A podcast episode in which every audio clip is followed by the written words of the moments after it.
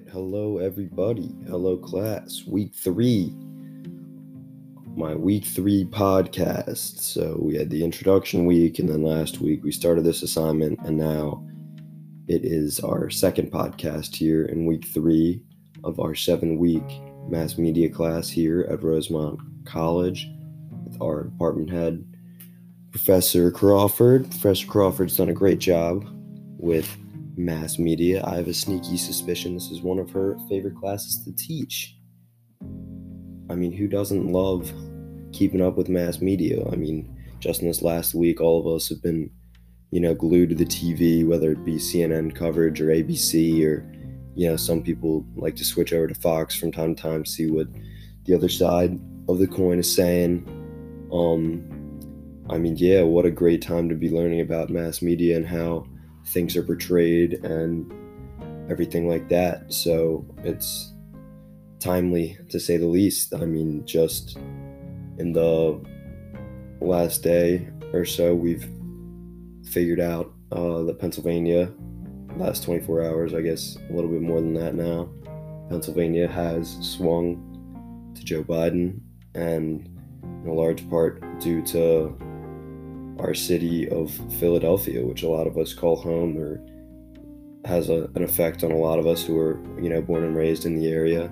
Um, it's something to really be proud of, to feel like our city is on the right side of the his- of history for, you know, people who are of that line of thinking. Um, so just a really great end to my weekend here to be able to jump on this podcast and talk to you guys about uh, the internet and you know mass media in general and how mass media has affected the way we all engage with politics and uh, society and just you know mass groups of people in general both in our country and internationally. So i mean we i just i'll talk a little bit about um, how kind of annoyed I was about getting election calls constantly, being badgered with texts constantly. I mean, personally, I was going to vote the way I was going to vote, no matter what, and I was going to go, do so in my polling place the whole time. So being badgered about a mail-in ballot and having a voting, you know, voting plan and I, I know that not all voters are as informed as the next, so it's important for them to reach out. But uh, let's just say I'm, I'm glad that it was over, you know, to not get those texts every single day and those calls letting you know about your options. But it just goes to show how important, you know, engaging through media, whether that be by email, by phone, by text, through uh, targeted television commercials and regional television commercials to you know get people to vote. Uh, i mean the people that were able to vote this election was far and none above the normal stats. Uh, so i just think that's a great job to everyone involved for getting themselves registered and trying to get people in your communities registered and getting kids who've just recently turned 18 registered and caring about what happens in the election. Um, like I said, getting people in communities who may not, you know, it's maybe not their first priority, but you know, this year it was a priority, and a lo- that's in a large part due to media factors. You know, letting people know and keeping people informed uh, of the ways that they can, you know, get themselves registered to vote. You know, voter suppression and uh, you know, not wanting certain groups of people to have a voice has been a very real thing. And it's a shame that it has been even still in 2020. So I think that uh, there's a lot of progress in having, you know, people in these densely populated areas uh, care about their communities and what goes on on a larger scale and not, you know, really stepping up to the plate and taking responsibility on a personal level. So, um, that's my little election tangent at the front of this, but it does tie in pretty well to our overarching question for this podcast, which is uh, about the future of the internet, because it ties in well to you know the future of our country. um, how we're going to be communicating with each other, how we perceive news and stuff like that. So, to start off uh, talking about the future of the internet, I did want to talk about a couple things that you can watch that are really informational and educational on, uh, you know, the current state of the internet. So the first one would be called The Great Hack on Netflix. I really enjoyed this uh, documentary. Had really appealing graphics and information. They had like a cool thing where like they talk about the cloud and how everything's you know stored up in the cloud, and they have this you know video graphic of your information like like snowing in reverse uh, up into the into the cloud like from your cell phone like letting off like a trail of smoke almost but in like little data chunks just going up into the cloud. So it was a pretty cool visual to see how every little like imaginary tidbit of information does actually go up there every single bullet point of you know your likes and preferences and dislikes and opinions and favorite brands or causes uh, is being kept track of. And every little data point is a part of your um, personal data point that you know big companies can use uh, to you know get you to either get you to spend more money or act in in a certain way that you may not even know that they're getting you to.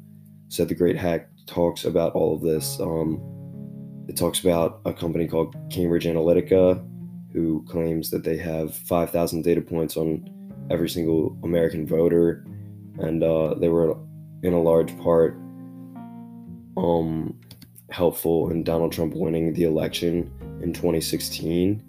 They go in great length to talk about how they were able to serve up specific uh, tailored content to voters in swing states. So they would profile voters who weren't necessarily left leaning or right leaning in swing states, such as PA and Michigan and things like that. And they would serve up, you know, specific content on their Facebook or Instagram or Twitter feeds um, that sort of trying to mold them to be the type of voter and individual and see the world in the way that they wanted them to see it.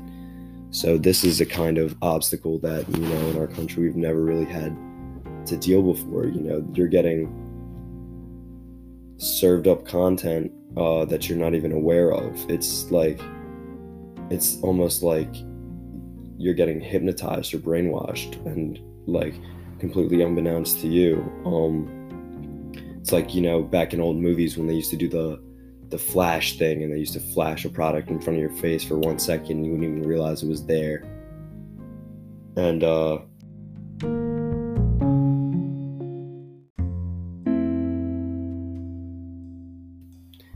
Cambridge Analytica would sell their services to any party interested and not really care about the repercussions of their work or you know what was going to happen on a larger scale uh, if they lended their services to a specific party so you know this is a british company getting involved with brexit and getting involved with you know the united states election and they're more concerned about in their own country they're more concerned about making their own money for their company and their stakeholders and themselves than they were, you know, the the overarching like good of their country. They had Great Britain leave the EU, um, much to the dismay of you know the greater public, uh, just to make themselves money because this cause that wanted Brexit to happen was willing to pay them a great amount to, you know, keep track of people's data and help them tailor up data to specific individuals that needed to be you know targeted to and convinced in order for the cause to you know reach fruition so the great hack is definitely um, a good watch if you'd like to learn more about you know just how much power they have over us and exactly what the rules are um, you know, in the modern day. Because as much as you know, Mark Zuckerberg and all the large social media conglomerates want to keep this from happening. The the game is simply changed at this point. There's no there's no real way to keep it from happening uh, anymore. So at, at this point in time, I think it's all about you know um, informing users.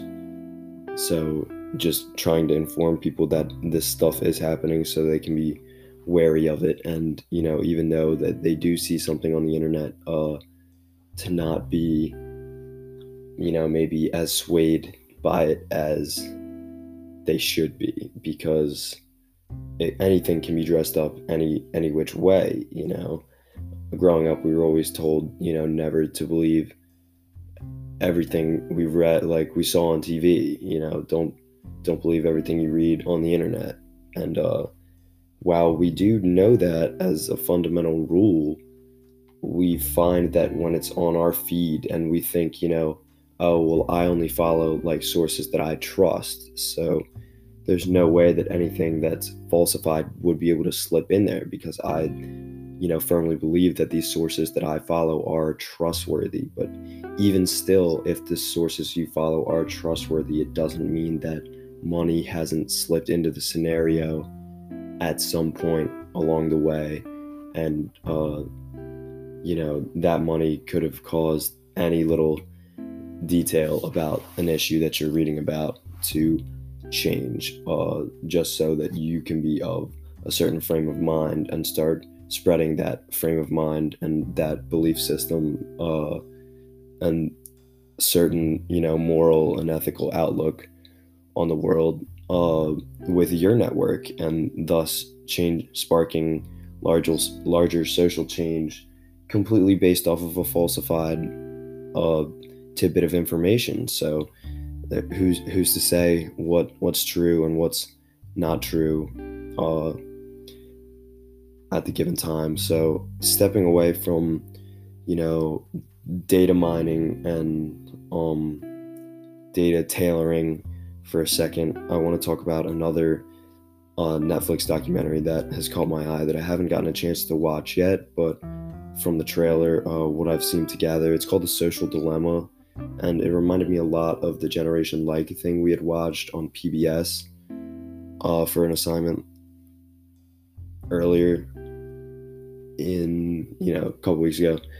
Anyway, so um, The Social Dilemma talks about like how you know originally great like the like button was and digital connectiveness and how it's kept us all together and you know you feel closer to people through the internet. You can feel uh like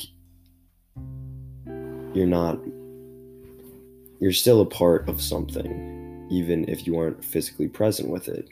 But um on the flip side of that is you can you do while you may feel slightly a part of something like that nothing beats the real thing. So you know having that picture or that memory uh, or you know just seeing your friends out doing something um while in theory they're your friends and you should think to yourself oh yeah like they're having a good time that's good for them. But i mean it completely takes into the scenario too uh, fear of missing out fomo as professor crawford talked about in our one class discussion um and just it can bring feelings of depression and you know false validation and all sorts of feelings to the surface um social media. And you know you think that you want this certain amount of validation and you think that if you get that specific number of likes you like you'll feel fulfilled. But that's not real validation you know? Someone could have just not liked it because they were in a rush. So you ended up getting you know 50 likes instead of like whatever your normal average is for anything you know? Maybe on that specific day like people just weren't liking things like there's all these crazy different you know scenarios that could have come up in each individual's life as they're scrolling through their social media that day. and you don't take all those things into account. You only see how many people liked it. And if it's not a lot, then that day you could feel really shitty about yourself. You could feel like you're not, your thoughts and opinions aren't valid and that they don't matter. But everyone's opinion matters. And you shouldn't care about whether or not someone likes your opinion or your picture or the way you looked in that specific picture or how well you edited that photo- that photo for Instagram and things like that um and we all we all do it for ourselves you know we we post things for ourselves but without recognition from our peers we could be hesitant to post something the next time. So i mean and it goes both ways. There's people on uh the both both ends of extremes you know. We probably all know someone that posts like 50 stories a day and you know most of them are like wow like that's really interesting that person has something to say and then some of the time it's just like them sort of like crying out for help or like them like begging for your attention like just like a blank screen and you know asking the masses a question that you're like, well, what? Like, I'm obviously not going to swipe up and answer this thing because it's just you begging for attention from someone. And I mean, you have to wonder when it's just like a mutual friend, like, if that's something that is like a deeper thing that they're dealing with. And uh, just, you know, obviously you keep them like in your thoughts and prayers or something like that. But, you know, it's just the world that we live in, you know so on the flip on the flip end of that, there's people that may only post once every couple of weeks because they're terrified of posting on social media. You know, they are guessing and second guessing their captions. They're they don't think they look good in the photo. They're self conscious about this, that, and the third. They're too skinny. Their hair's messed up. They have acne. They're, you know, so many different things. They don't like their clothes that day. The lighting was bad. And all of these things take into account when really we just want to post a picture for ourselves to feel good about ourselves and every if every little thing isn't right then we're going to feel judged. So i mean it's just like the title like i said the title is the social dilemma and i'm eager to get into it when i have time myself to see how they break it down and how they talk about that i talked about the graphic from the great hack. One one graphic they had was a uh, literally like a puppet master pulling all the strings on a puppet and how like social media is that puppet master for us you know getting us to move in a certain way uh, to follow a specific social trend or to you know make the audience clap or like you know so i thought that was a cool uh, like metaphor that graphic and proposing like you know, social media being that puppet master of us.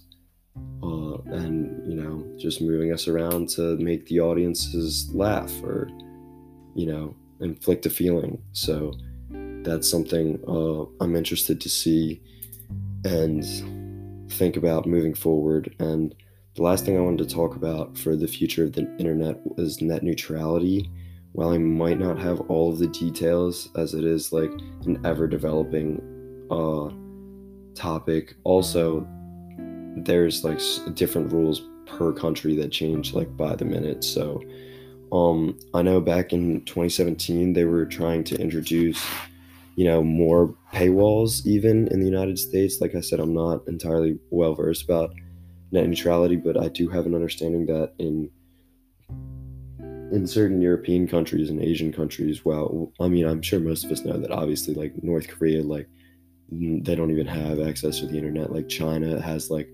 ridiculous amounts of censorship um, to get you from seeing certain stuff. I mean, we talk about data tailoring. They're tailoring a whole country of people to not be educated um, and just keeping them, you know, ignorant because they're easier to control and convince when they're ignorant. So, um, having implementing something like net neutrality into like a state like China would you know, make things potentially a lot better for our world. You know, maybe that then Chinese citizens could help advocate for, you know, um, climate change and trying to reverse that because as much as we are trying to do in the United States without, you know, China and other big polluters of big countries changing their tune, uh, it's not going to change anytime soon. I mean, the smog and air pollution in places like China is ridiculous. So, um, and it's weird to you know tie that to net neutrality and the future of the internet. But if we can, you know, establish some new guidelines in those foreign states to try to get people educated and be able to seek out uh, different opinions rather than having them, you know, answer to one big state that wants them to think a certain way, you know, it'll be for the better. So uh, I thought net neutrality was important to focus on and talk about uh, when thinking about the future of the internet. And I mean, the economy has the people have to make money, and people are always going to want to make money off of people who are in less of uh, an opportunistic, you know, it's all about leveraging. You know, I have the knowledge of the power over you, so you have to pay top dollar for my service. But I mean, at this point, a lot of people view internet and you know day like information availability to be a basic human right and i'm of that same thinking so um i just hope that we can all work towards that. And you know like i said to tie it back around um with my first thoughts at the beginning of the podcast, you know, to the being hopeful with the new president and uh, the new election and seeing how locally net neutrality and, you know, spreading the word and informing people has caused change uh, makes me hopeful that we can do it, you know, more domestically and also abroad then as well. So, uh, I'm really excited for the future of the internet. And while you're always worried that, you know, the evil powers that be will, you know, reign supreme, I'm optimistic that, you know, the future can be bright as long as we keep trying to do good and be, you know, be the kind of change that we want to see in the world. So um, I, I preach to everyone to, you know, continue to advocate for net neutrality and inform themselves uh, about the future of the internet and how we're gonna shape up. So looking forward to listening to some other people's thoughts on this topic and hope you guys enjoyed mine. Thanks.